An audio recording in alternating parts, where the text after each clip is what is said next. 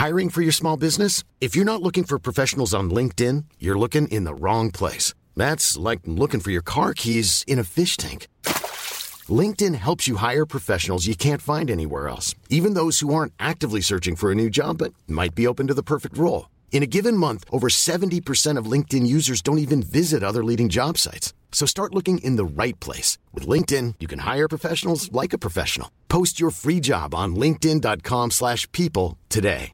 Mom deserves the best, and there's no better place to shop for Mother's Day than Whole Foods Market. They're your destination for unbeatable savings, from premium gifts to show-stopping flowers and irresistible desserts. Start by saving 33% with Prime on all body care and candles. Then get a 15-stem bunch of tulips for just $9.99 each with Prime. Round out Mom's menu with festive rosé, irresistible berry chantilly cake, and more special treats. Come celebrate Mother's Day at Whole Foods Market.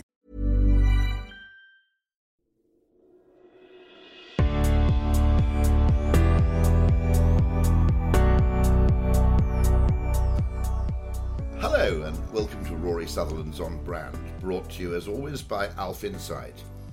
In each episode, we talk to the big names from the world of advertising, marketing, and media to dissect and debate success, ingenuity, and the future possibilities for our industry. And today, I'm slightly in terra incognita because we're delving into the world of sport and specifically football, which I have to say isn't my strong suit.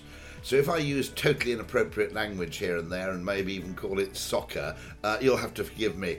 Uh, but my guest is Ben Wright, who's Chief Commercial Officer at the English Football League. Now, Ben began his career as brand manager of sponsorship at Carlsberg before taking on roles at the FA, Tottenham Hotspur, and the sports orientated Wasserman Media Group. He's been with the EFL since 2014, which is actually, of course, in football, an unbelievably long stay in any job, isn't it? Um, so, congratulations, Ben, and uh, welcome to the podcast. And so, as Chief Commercial Officer, tell me specifically uh, what your relationship is with the English Football League, what, what the role is in specifically there. How much of it is contact with fans? How much of it is, is contact with sponsors and other other vital groups? Yeah, thanks, Rory. Uh, you're right. Um, nearly seven years at the EFL. Uh, I, th- I, think that is that is actually some some achievement.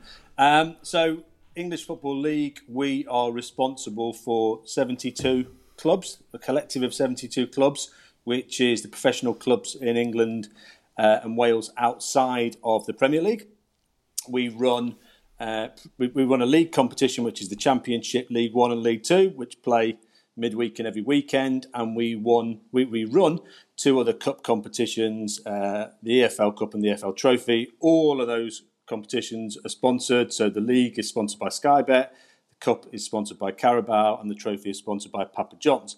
Um, to answer your question, what is my role and relationship? It's a good question, actually. Um, so I am responsible for all revenue generation and, and marketing for those competitions and the collective of the member clubs. So what that means is in terms of what we market and sell and commercialize on a collective basis, not on a singular basis. Uh, and so predominantly that spans areas such as, as broadcasting, which is which is the bulk of our income, um, and obviously that's a an interesting area. Uh, and then and then partnerships, you know, traditionally sponsorship stuff, um, and generally other activity, which I guess really has stemmed into um, a lot of the digital areas. And so, to, to, to, sort of come to the final part of your question, what's my role and relationship? Well, probably if you go back five or six years, it's predominantly with with 72 member clubs and a number of key partners of of ours, um, and that's still the case. So, uh, you know, day to day, that's dealing with the likes of Sky Sports and and, and partners like that. However, uh, and I think it's probably something we'll come on to talk about. What's really changed in my world, and I think what is really changing in the sports world is we do have a much more direct relationship with the fan, or what you would term as the consumer, than we used to. And I think there's two things that have driven that. One is technology uh, and the advent of that, and the second thing is, is the effect of the pandemic. Uh, and so, you know, a number of things that we've done over the last few years have resulted in us probably having a much more direct relationship. And, and the analogy I like to use is we've probably always been a wholesaler. So we've probably always sold our relationship with a supporter via a third party, whether it's a broadcaster, whether it's a partner, and effectively they've paid us for that privilege and then and then marketed it on our behalf. And now we're probably moving more towards being a hybrid of a wholesaler and a direct retailer with a direct relationship with the consumer. So there'd be a big parallel there with Formula One, which has, I suppose, gone the same way, hasn't it? Absolutely. So I think I think you know if you look at sports in general, what we're all grappling with, I think, is two things. One, how do you balance that direct relationship with the fan and, and the consumption of content and, and, and marketing and, and, experience, and particularly around around you know live live broadcasting and content, etc. Um, and then whilst maintaining and growing your revenue, but then two, how do you make sure that you don't do that at the expense of everything that you've built up? So, for example, we now stream a lot more matches than we used to direct to consumer. But what we don't want to do is by doing that mean that people don't go and watch our clubs live because that's the product and that's the experience. And so yes, F1 is exactly the same. They are trying to balance how what what what is your targeting around who goes to your races uh, and who watches from afar and how they consume that, and that's no different to us.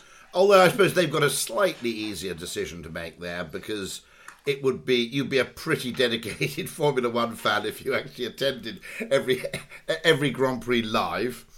Um, and it's also interesting, isn't it? Because I think it's a, I think that's a debate that a lot of sports got wrong for a long time, in that they tended to see it as an either or.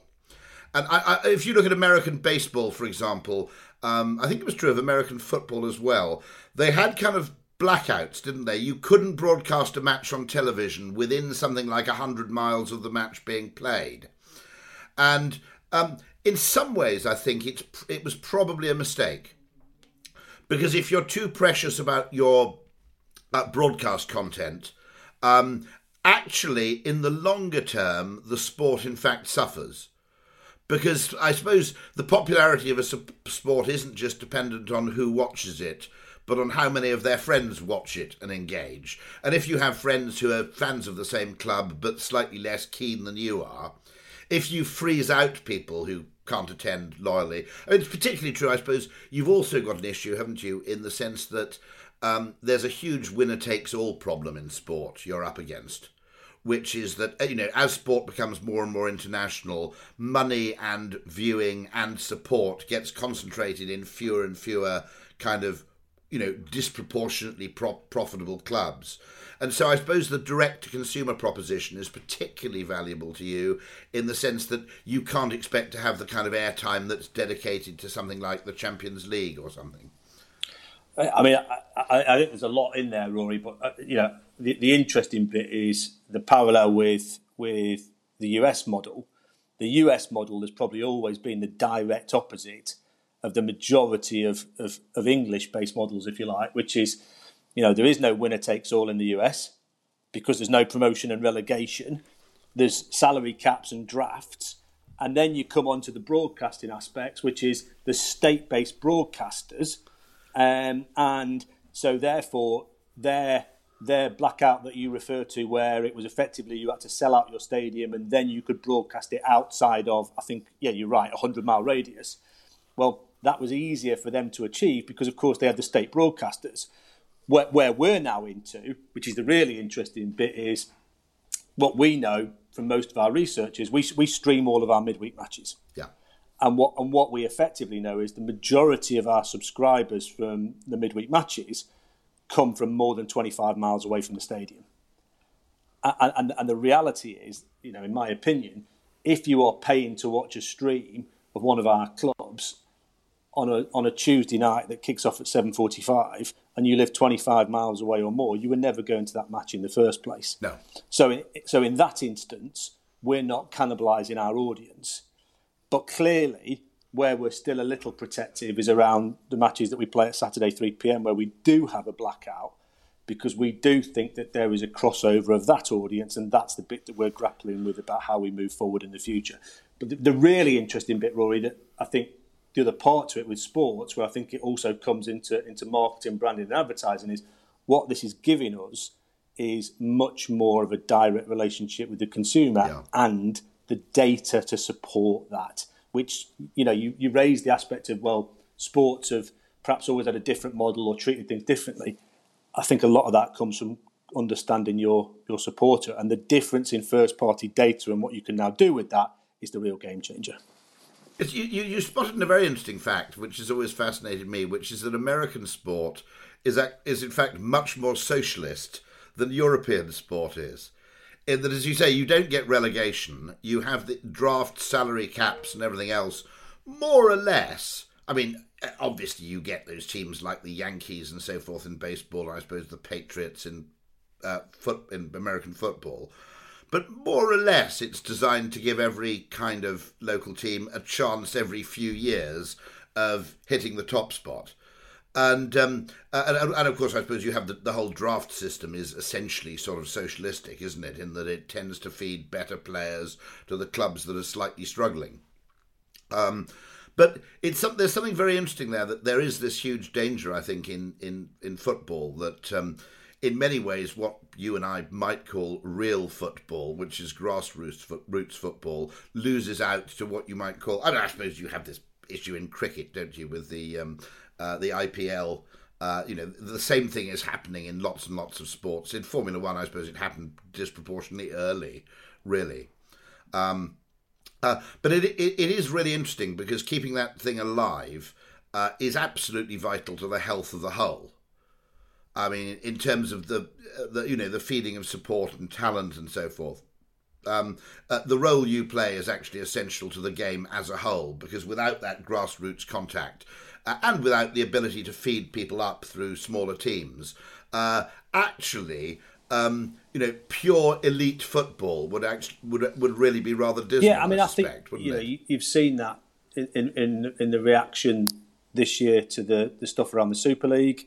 Um, you know, our, our, role is very yeah. much to be to be part of the pyramid, and, and, we're responsible for 72 clubs. But actually, we're acutely aware that that's that's another 20 clubs in the Premier League that we have a relationship with. But that's also a number of clubs that go way below um, our 72 into the National League and into the grassroots that you talk about. Because the, the great thing about football in this country is it's got that depth and that history and that heritage. I think I think for, different reasons possibly, but there were, were 10,000 people at Wrexham last weekend who are, who are, who, are, who, are, a National League club. Now, okay, they may now have some very famous owners, but I think, I think the point is, you know, when you've got what is effectively the fifth tier of English football with a, a match with 10,000 people at it, that, that shows that. I think where we feel like our product is is particularly appealing is ultimately uh, there is less predictability around around the divisions that we that we that we run and manage, and so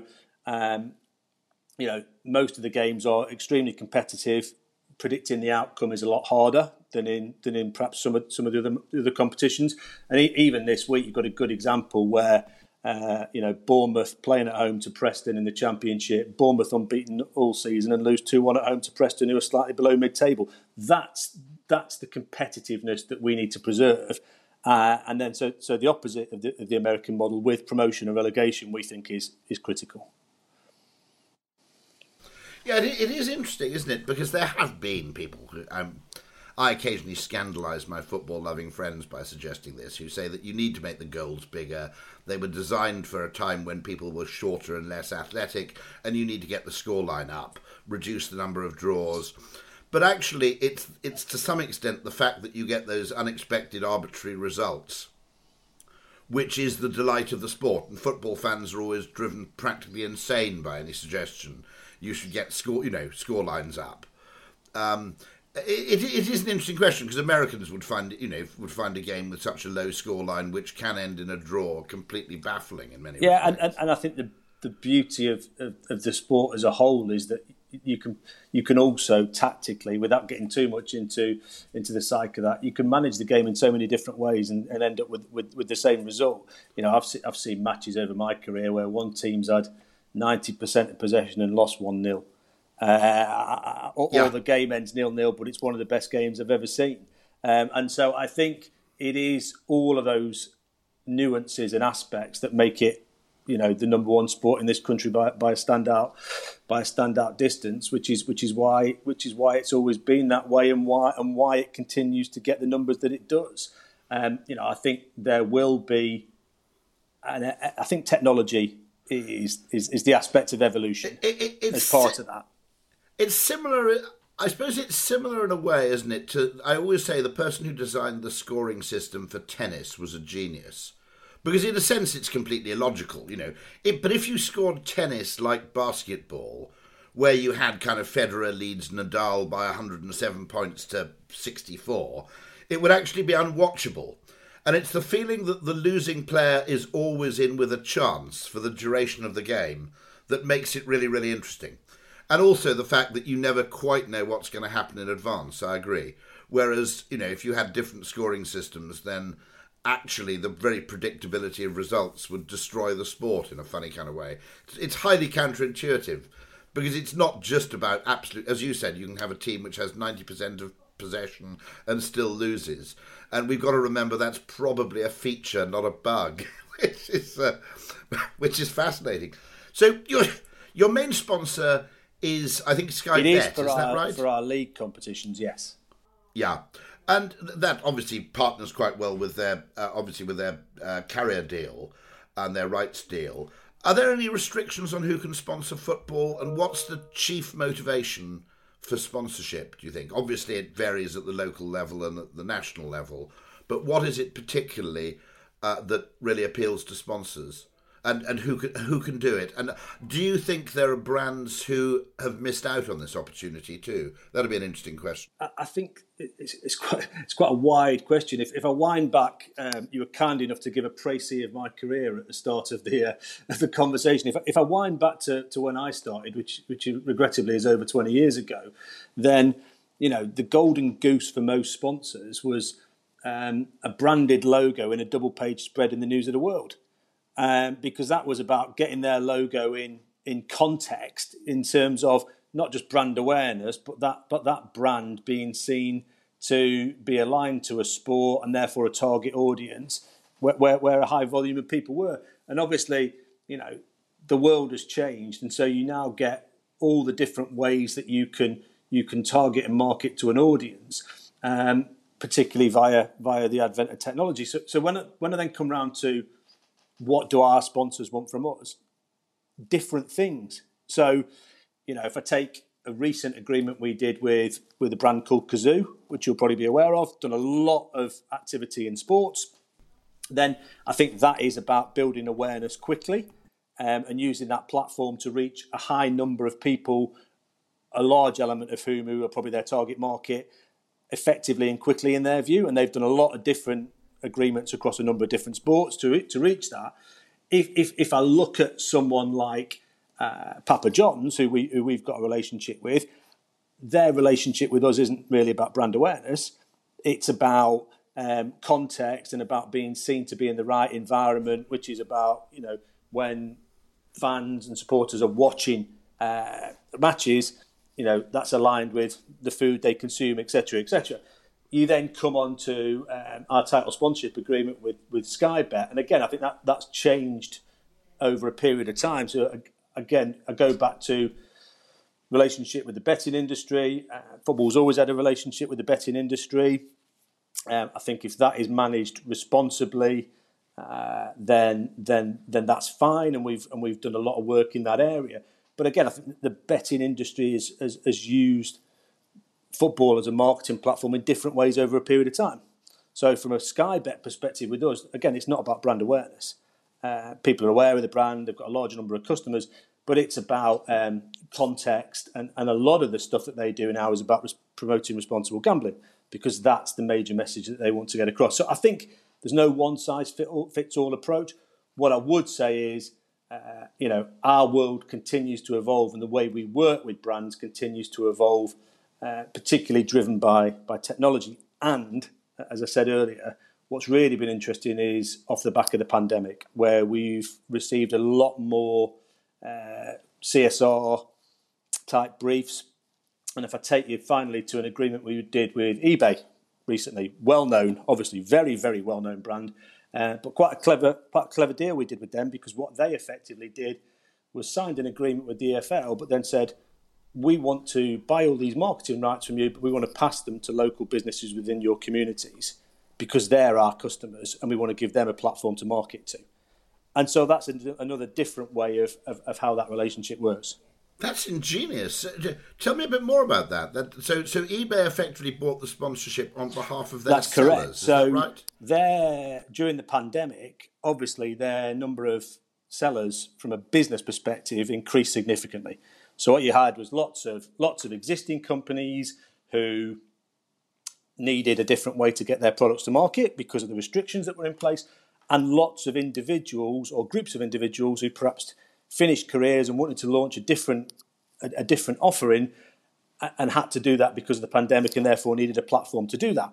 So a, a, lot, a significant part of eBay's business now is, is this seller aspect, and a lot of these are small local businesses and so the crossover with the 72 clubs that, that we manage, they identified as being significant.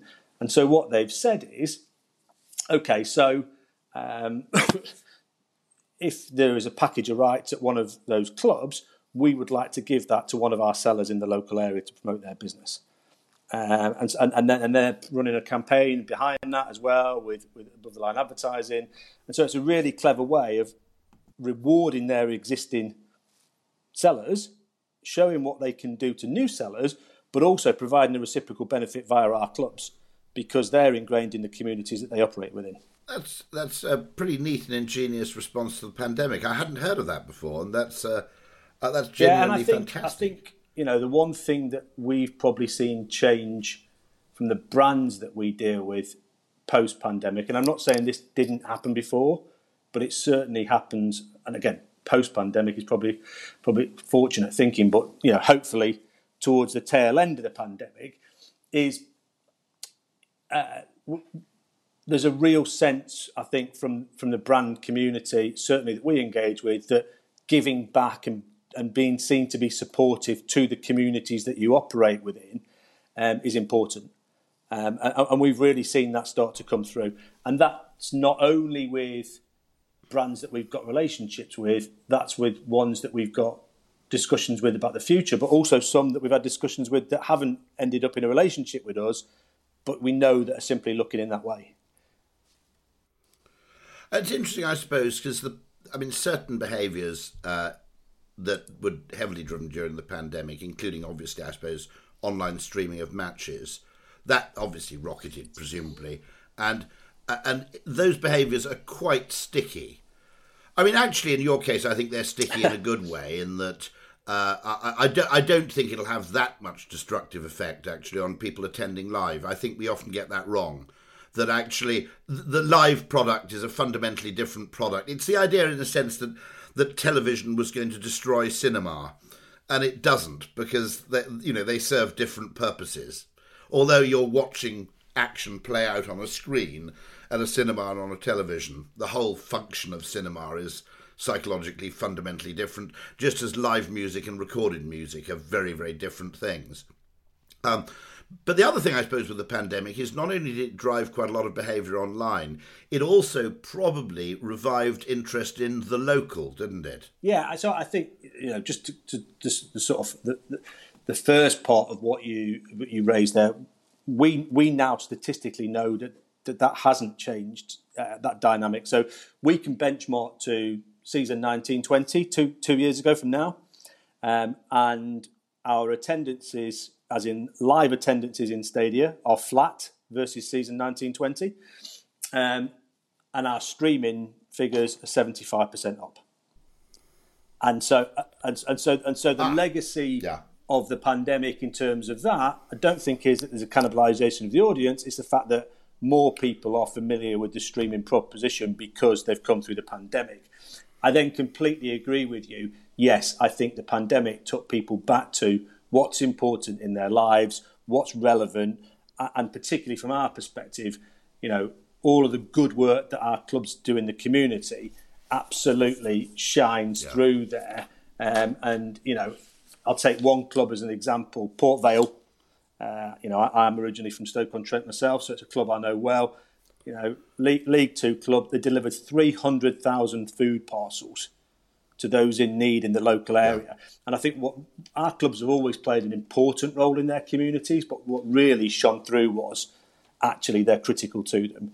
Um, and, and, and that was, you know, just finally on that point, that was why, that was one of the reasons why we were adamant that we needed to carry on playing, you know, for effectively a full season behind closed doors last season, because the relevance and importance to, to people in the communities of still having a Saturday to look forward to, even if they couldn't go to the game, but actually to watch something was of vital yes. importance. And we know um, that that was, you know, really, really important to those people's both from a physical and mental perspective.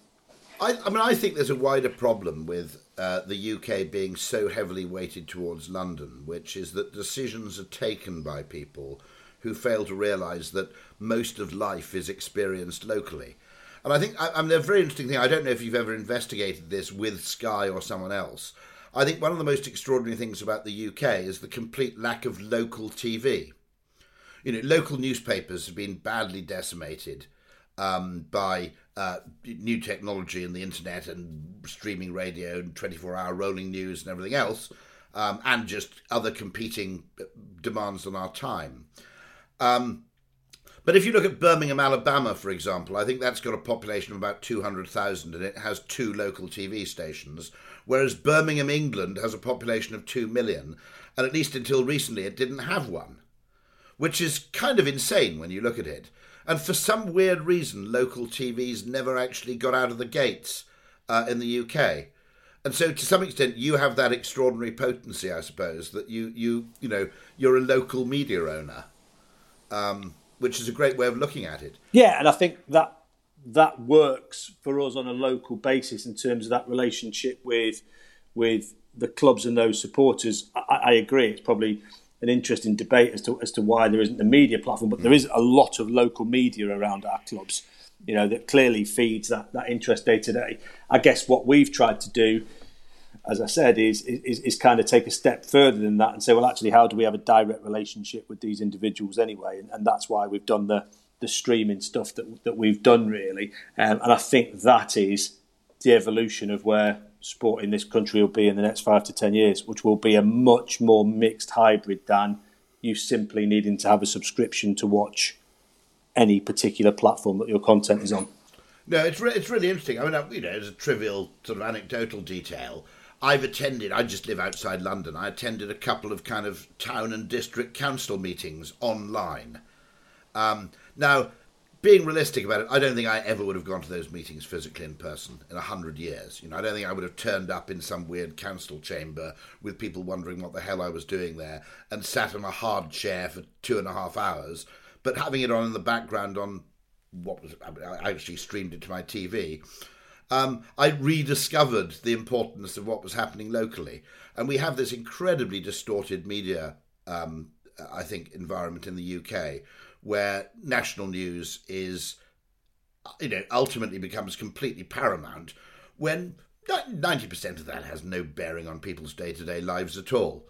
And actually, we slightly denigrate things like potholes and, you know, anything to do with local councils and we forget the fact in the process that, that, actually getting rid of potholes is probably more important to a lot of people than um, uh, peace in the Middle East or whatever it is we like to talk about for self-aggrandizing reasons.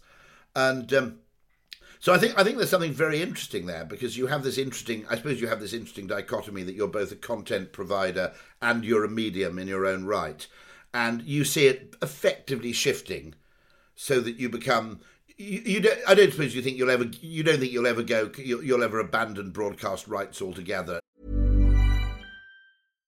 If you're looking for plump lips that last, you need to know about Juvederm lip fillers. With Juvederm Volbella XC and Juvederm Ultra XC, your lip look, whether it's subtle or bold, can last up to one full year with optimal treatment and no additional maintenance. Find a licensed specialist and see if it's right for you at Juvederm.com today. That's J U V E D E R M.com. Add fullness to lips in adults over 21 with Juvederm Volbella XC or Juvederm Ultra XC. Do not use if you have severe allergies or a history of severe allergic reactions, or if you're allergic to lidocaine or the proteins used in Juvederm. Tell your doctor if you have a history of scarring or taking medicines that decrease the body's immune response or that can prolong bleeding. Common side effects include injection site redness, swelling, pain, tenderness, firmness, lumps, bumps, bruising, discoloration, or itching. As with all fillers, there's a rare risk of unintentional injection into a blood vessel, which can cause vision abnormalities, blindness, stroke, temporary scabs, or scarring. For full important safety information, visit juvederm.com. When you're ready to pop the question, the last thing you want to do is second guess the ring. At Bluenile.com, you can design a one of a kind ring with the ease and convenience of shopping online. Choose your diamond and setting. When you find the one, you'll get it delivered right to your door. Go to Bluenile.com and use promo code LISTEN to get $50 off your purchase of $500 or more. That's code LISTEN at Bluenile.com for $50 off your purchase. Bluenile.com code LISTEN. Hey, it's Ryan Reynolds, and I'm here with Keith, co star of my upcoming film, If, only in theaters, May 17th. Do you want to tell people the big news? All right, I'll do it. Sign up now and you'll get unlimited for $15 a month in six months of Paramount Plus Essential Plan on us. Mintmobile.com slash switch. Upfront payment of $45 equivalent to $15 per month. Unlimited over 40 gigabytes per month. Face lower speeds. Videos at 480p. Active Mint customers by 531.24 get six months of Paramount Plus Essential Plan. Auto renews after six months. Offer ends May 31st, 2024. Separate Paramount Plus registration required. Terms and conditions apply if rated PG. At least not in the near future. But you do see the direct relationship as being a one directional shift. I think it's a balance between protecting that Yeah. live experience from fans in stadium, uh, and then and then in terms of the direct broadcasting aspects, it, it, it's you know we, we've we've had a great relationship with Sky over a number of years. Their revenue is absolutely critical to us. I think they do a brilliant job with our content, um, but I think there's also an evolution of that, which is they broadcast aspects of our competitions and, and, and we currently stream other aspects and there's that hybrid opportunity. And i think you know what what type of that content goes to the general football fan who wants to watch matches over a weekend alongside premier matches alongside other sports you know be that rugby or cricket or golf and who or who is that fan who can't go to every Ipswich Town game but would pay to watch every Ipswich Town game on a stream and, that's the marketing challenge. And just to give a plug, that's called I That's called I Support, Follow. isn't it? Yeah, that's called I I, Follow, follow. I'm yeah. sorry, you're yeah, absolutely right. called It's called I So Follow, again, yeah. we Mm. we we kind of been doing this since since 2017. We started it overseas, so uh, unashamedly, our target audience was expats because we know we had a lot of expats Yeah. who couldn't see our matches and would pay for the privilege. Um, and so, our, uh, the majority of our overseas uh, subscribers, you won't be surprised, came from the US it's a lot, a lot of ex- expats, Australia, um, and then we started kind of doing some of this uh, again on an incremental basis uh, in 2018 in the UK, um, and then obviously we had the pandemic, um, and that meant that we pretty much had to put everything out on there, and so we generated around about 45 million pounds in revenue last season via subscriptions, which is 10 pound a subscription. Now, to give you some context, our clubs would have generated in gate revenue around 250 million pounds. So that's not necessarily a direct replacement, but clearly it was a way of making sure that all of those supporters could see the matches and um, generate some revenue back to our clubs in what was a very difficult time. So it's very it is interesting that that finding you had that your your live attendance is flat compared to a pre-pandemic year, but but online viewing remains up seventy five percent, is pretty much concrete proof that this idea of direct cannibalization's never been right. I mean, the example I always give is if you were the finance director of a restaurant, it'd be very easy to say yes, but if we if we give people takeaway food, they won't come in and eat okay, and therefore they won't buy alcohol, so they'll be less profitable.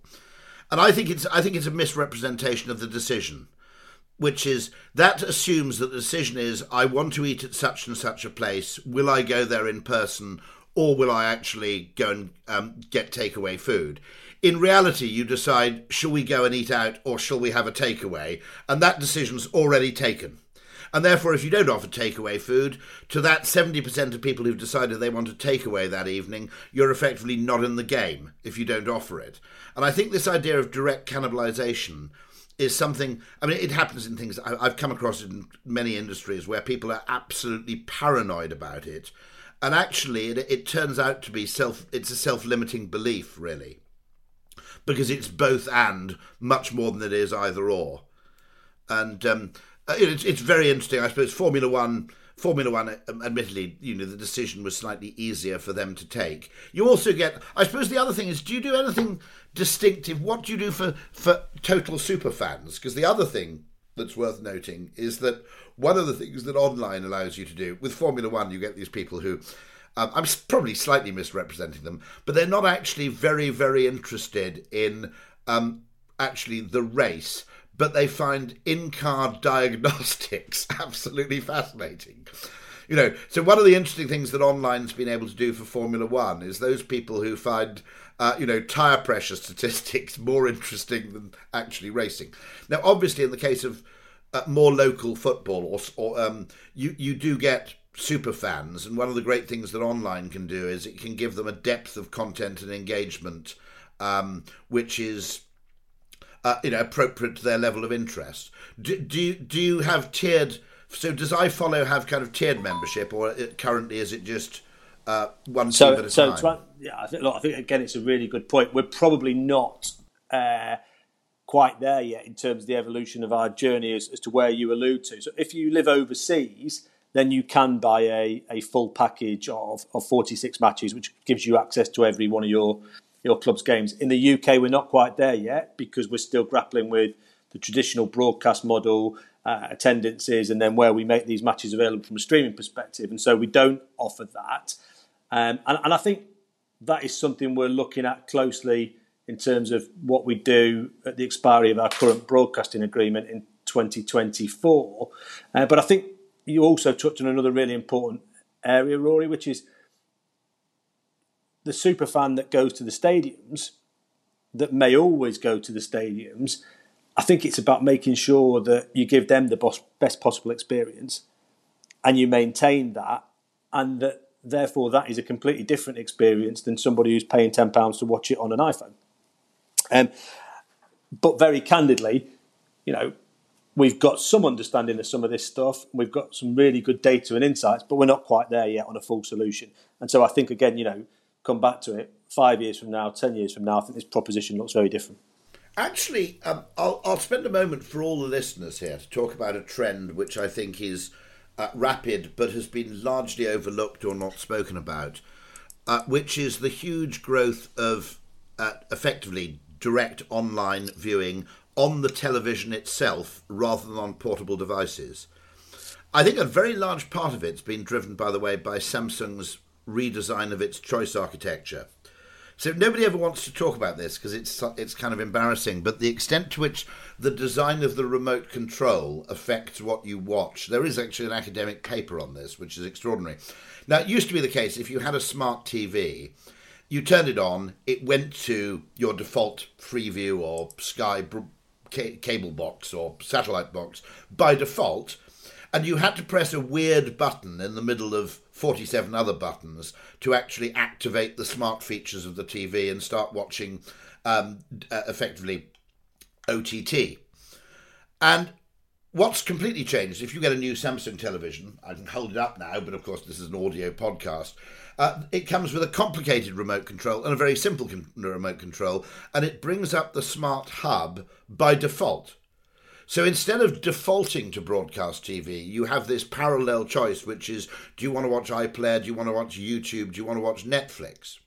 So do you do you actually are you thinking of producing apps for smart TVs, or do or or would you give away a Chromecast or something similar um, because uh, uh, uh, if you add that with Apple, okay, you've got Apple, was it AirPlay? You've got you've got effectively the Chromecasting thing. But one of the statistics I have seen several times is that the um, the volume of actually watching effectively internet content on the big screen. Uh, that's a trend that hasn't been remarked on enough, but it's very, very big and very fast. I, I think, yeah, just to start on that, someone gave me a great phrase a few weeks ago, which is COVID's a habit disruptor. Um, and, I, and I said, oh, actually, it's a habit changer as well. And so one yeah. of the things we found, again, during when we were streaming all the matches behind closed doors was we gave free access to anybody who, who had a season ticket at one of our clubs. And so that what that meant was, with due respect to following individuals, a lot of, shall we say, the older generation who'd never watched on an iPad or an iPhone had to.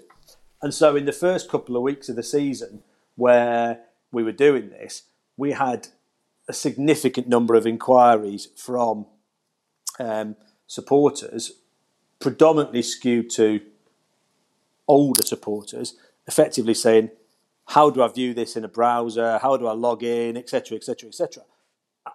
And you know what? Within six weeks of the season starting, our complaint or inquiry rate was significantly down on that basis because they'd all got used to it. And so, and so that's the habit yeah. changer.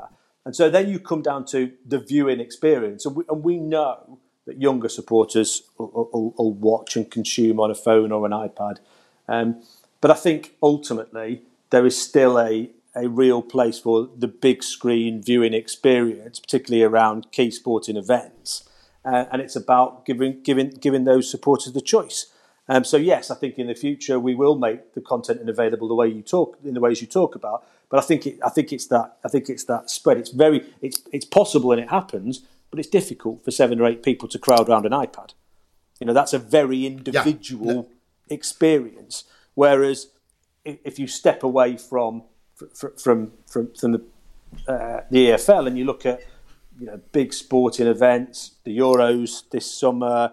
I know they're played behind closed doors, but the Lions tour, you know, I think they are social experiences where even if you're not at the match, you prefer to watch in groups, and that's where the role of watching in the pub, watching with with groups of friends or family around around TV, I think still still will exist. And despite all the changes in technology, I still think you'll have that what you might what you might refer to as very traditional way of of watching key events. Yeah, I mean, I, am keen for. I mean, funnily enough, I think there's something I heard. I don't know if you've heard this, which is that when you film for broadcast in 4K, you film football differently because the level of resolution means you can you can actually have a further away view because there's enough quality of detail uh, effectively to replicate what you might call watching from the stands rather more and zooming in on the individual players rather less. I don't know if you've come across this, but it struck me as quite interesting because I was originally skeptical about 4K. I didn't really see that it was that big a deal over HD. And also, it was less of a deal. I mean, if you look at the U- US, where their basic television picture was god awful, um, their standard definition was only about 500 and something lines.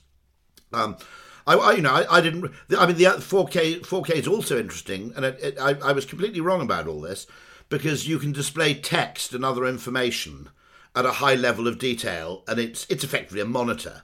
So you know the kind of thing you can broadcast on 4K um, becomes really really interesting. I think, and I, I, don't know if you'd heard this thing that that if if it's you in in really big matches they kind of have the the HD view and the 4K view, and the 4K view is designed for the people who've got the sort of you know 65 inch jumbotron at home with a huge level of um, uh, uh, you know so many trillion pixels of detail, and um, that that struck me as pretty interesting. Uh, never occurred to I, am, before. I, I, am not a 4K expert, Rory, so I'll, I'll, have to defer to you on that one. I think that's definitely one where you do know more about the product than I do. What what I do know is, let me give you a little anecdote about how production has changed from, from, from my perspective. So when I started in this role, believe it or not, um, the main way we used to, apart from our live matches, which are broadcast on Sky, the main way we used to get uh, content out of our grounds, and I'm only talking in 2014, was there would be a tape in the back of a camera, and a man would go around in a van and collect the tape at the end of the game. And I am only talking in 2014. To give you. That, that, so just that was yep. 2014. Yep.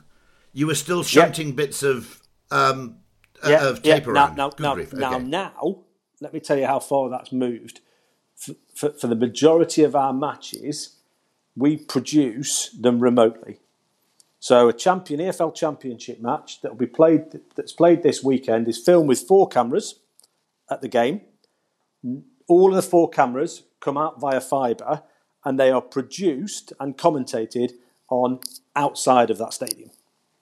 So four individual feeds come into a mixing desk in a in an office way away from that ground. Um, the director mixes that, and then that feed is put back out. So nothing is mixed at the stadium in relation to that particular way of, of doing that. It's, it's all called remote production. And so what that means is one, that's cheaper. Two, that's got a better carbon footprint.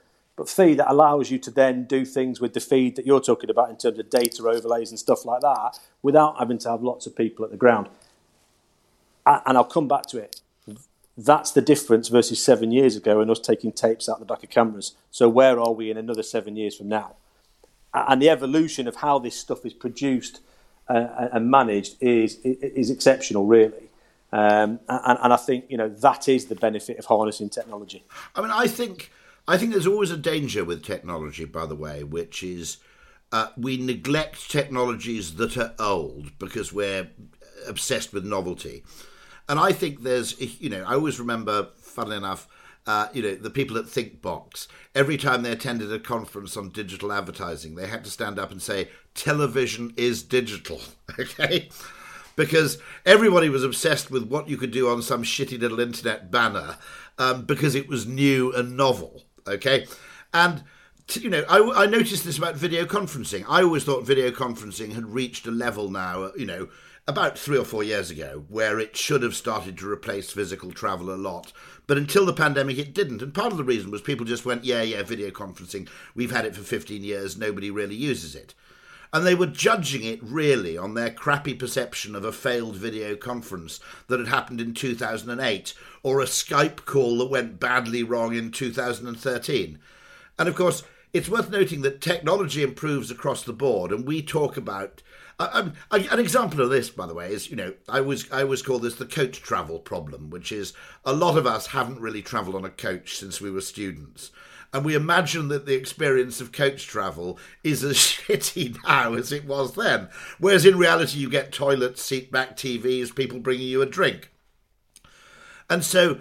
Um, I think I think it is interesting that our attention in terms of new technology always goes to the thing that happens to be disproportionately novel and weird, like the metaverse.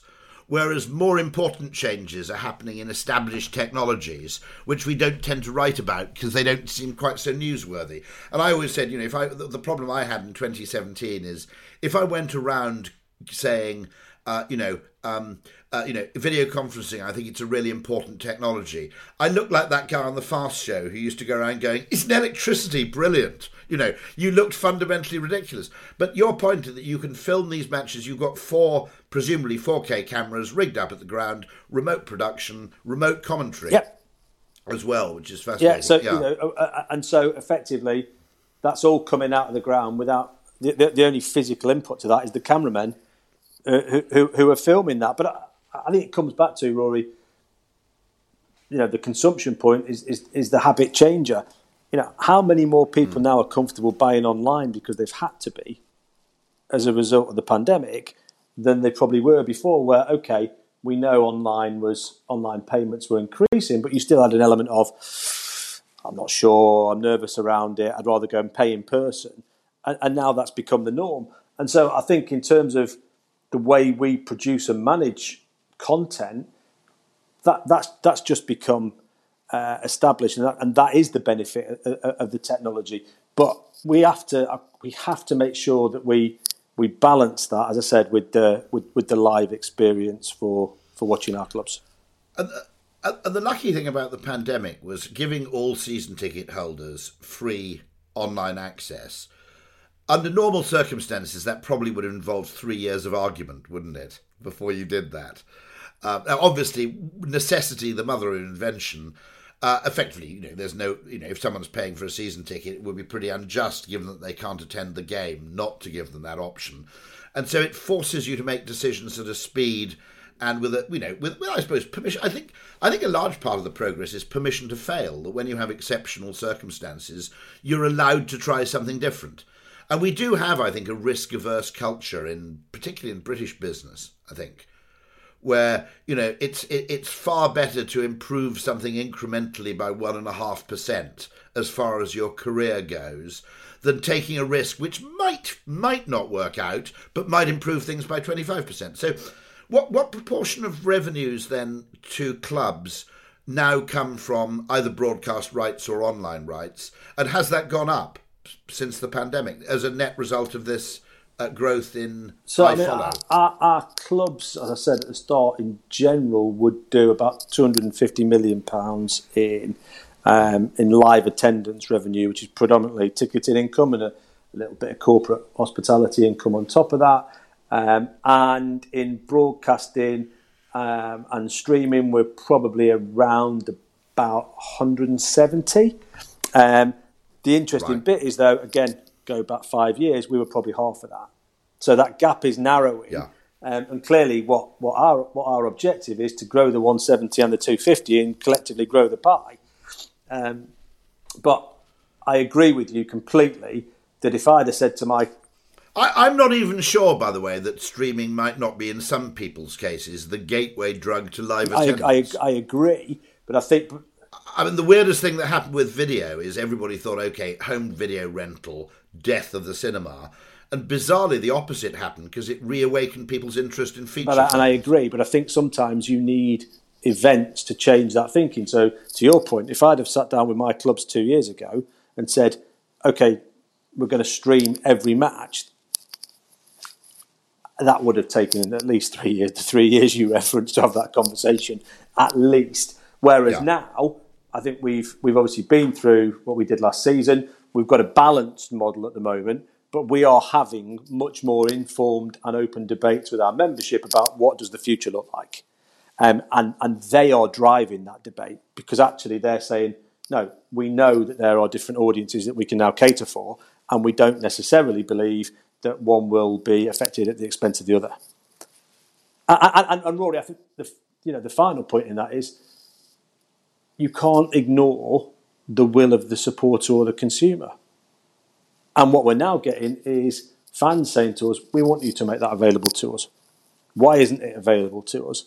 and so that's the, that's the challenge that you have to, to bear in mind with that as well. So expectations also change, and it, no, nobody thought it weird that you couldn't watch online five years ago, of course, and now it, it starts to feel like a bit of an artificial restriction. Exactly. So one thing is the relationship with the football club. Um, actually, particularly at that local level, is a magical relationship. It's uh, one with very very high levels of loyalty.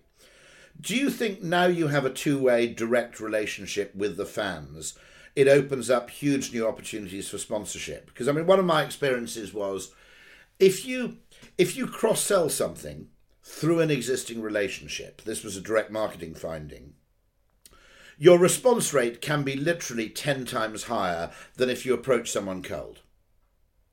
So if, if you actually say your local football club recommends Cazoo, for example, or recommends uh, you know, some, you know, something else. The potency of that introduction through pre-existing relationship is extraordinary in terms of behavioural change and getting people to adopt new behaviours.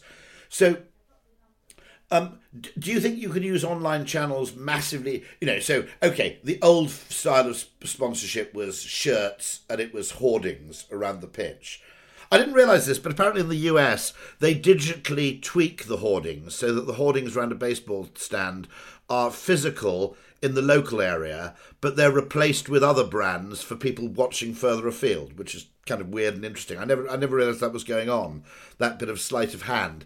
But do you think there are opportunities now where you can actually effectively you can think of yourself as a member organization a little bit like an American Express or a um, you know an RAC if you like where your ability to cross sell to pre existing members can be used much more than just that sort of shirt sponsorship, hoardings, bit of entertainment. Um, that you can, in other words, you can take the intensity of the relationship much, much. And do you have a kind of fantasy new class of sponsor? In other words, so the the kind of brands which tend to sponsor sport are a particular type and, you know, if there was a project you'd love to try with a fantasy sponsor, what would it be, I guess? So I, I, I think yeah. that there is still a place for all of the awareness building uh, aspects that you talked about. But I think there's no doubt that what you what we can now offer a partner and what increasing number of our partners are interested in is what does a direct relationship with with with a potential you know consumer of theirs look like but also what's the insight you can give them on their behaviors. So what do you know about these people that informs how they manage and live their and live their lives? And, and I guess to, to, answer your question what what would, what would we love to do I think we would probably love to work with you know one of the gaps that we've got big gap really is a brand that comes in and supports all of our work in all the 72 communities. So that effectively supports all the outreach that I talked about in terms of the stuff that the clubs did in the pandemic. And what can we offer in return to that is well probably the biggest insight into a CSR program in the UK you know and direct access to families in those homes and their roles in the communities. Now there's an onus on us to make sure that we've got the relevant data and insight, and that's a journey for us that we're still on. But I think you know that that relevance mm. and support and insight that doesn't need necessarily the branding aspect, but needs the commitment, the relationship, the positive benefit, and the direct understanding of those individuals in the community is probably the one thing that we would really love to try to answer your question. And, and, and I suppose there's also new potential again in employer brands, isn't there? In that um, one of the things I've noticed post pandemic and possibly post Brexit as well is, um, uh, and you have to say, you know, for most people, this is a positive, okay, not necessarily for shareholders, but for everybody else, is suddenly there is actually anxiety and concern about attracting and holding on to employees. Whereas, to be absolutely honest, four years ago, it was just assumed there was like a, you know, a limitless uh, supply of uh, you know, infinitely replaceable minimum wage workers. And that, I think that confident assumption's taken a big hit uh, in, in the last couple of years, particularly actually in the last six months with the fuel crisis and so on. And companies are starting to worry about how to keep their employees happy. And it strikes me if you have one of those large employers like a large retailer, you offer a pretty much ready made way of allowing them some benefit at the local level. Yes, which could be so really health and well-being programs run by the community scheme of the local football club, uh, actual physical use of facilities, work exchange programs, mental health benefits. Yeah. All of these things are aspects that we run in our communities now, that we run in our clubs now, and that we could offer those types of, of organisations. I, I think the flip side is those organisations have got considerable resource and experience outside of just financial benefit that they can offer to us, professional services, etc., etc. And so I think you know yeah. a more evolved relationship around those types of things is, is, yes, what you're talking about would be, that, you know, to answer your question, the fantasy type partnership for us if possible. So there could be a kind of almost a kind of barter arrangement. Yeah, yeah, yeah. Very very interesting. No, I mean, I, I, I see this as absolutely fascinating and slightly, I, I must admit, I'm gratified by it because I have spent about 15 years effectively saying we worry far too much about revenue abstraction and cannibalization. That actually uh, it's it's based on a kind of economic understanding of human behavior that you decide you want to watch, you know, Grimsby or whatever it is, and then you decide how you're going to watch it as though they're interchangeable, and then the assumption that you'll choose to watch it by the cheapest means possible. And none of those things strike me as very safe assumptions if you look at real human behaviour, and yet they drive a huge amount of, of business decision making. Um, you know, and I, you know, I was, I'll give you an example of this, which is just a parallel, which is things like Seatfrog, which is a system where you buy a second class rail ticket and you can bid for a first class upgrade. Now, I bet there were, you know, you know, years of discussions with Seatfrog saying no, but then nobody will buy a full fare first class ticket. I said, no, no, no. It's a totally different thing, right? There's the business traveller who wants to know he's sitting in first class. He's not going to take that risk. Then there's the younger person who goes, well, hell, hell's bells, it's kind of a bet. You know, if I can get into first for 15 quid, I'll take the chance and see what happens. And the idea that actually the business traveller will, will actually resort to Seatfrog, it's never going to happen. Okay, so it's a, it's a completely misplaced fear, and I think this is great because I think I think you can. And this is a very weird thing. I think if you're too protective of your media, And this is a. Now, I'm not really in a position to criticise the Beatles, but if you notice with the Beatles, okay, that you know you never get a Beatles track used in advertising. It's very rare to have it as a soundtrack on a film, unless the film's like about the Beatles. Okay, and I think they've made the mistake of being a bit too protective. That actually, although everybody agrees they're the greatest band ever, people don't actually listen to them all that much. okay. now, that's a very mischievous assertion. I'm sure there are people who'll prove me wrong. But I think that business of saying, no, no, no, you know, we have our business model from 25 years ago. People bought this. There was only one way of buying it. Um, uh, actually, everything I learnt from direct marketing is the more channels through which the thing is available, the more you sell, the better you do. It, Byron Sharp would say the same thing. It's mental and physical distribution and um, being big is important in itself and therefore constraining the number of people who can follow you is you know looks clever in the short term but it's a long term mistake. So i'm really really delighted to hear this. Well it just i've noticed that uh, rob has appeared to sort of wave at me. So all, all that remains for me to say i think is thank you so much for joining me on the podcast today Again, that's all for this episode of On Brand. Uh, the podcast is brought to you by Alf Insight, and for more information on powering your business growth, just visit their website at alfinsight.com. That's alfinsight.com. Uh, the series, as ever, is produced and expertly edited by Ultimate Sound and Vision. And to make sure you receive the next episode, please do subscribe. And if you've enjoyed what you've heard, then apparently it helps some sort of algorithm if you give us a like. So, once again, Huge thanks, Ben, and thank you for listening.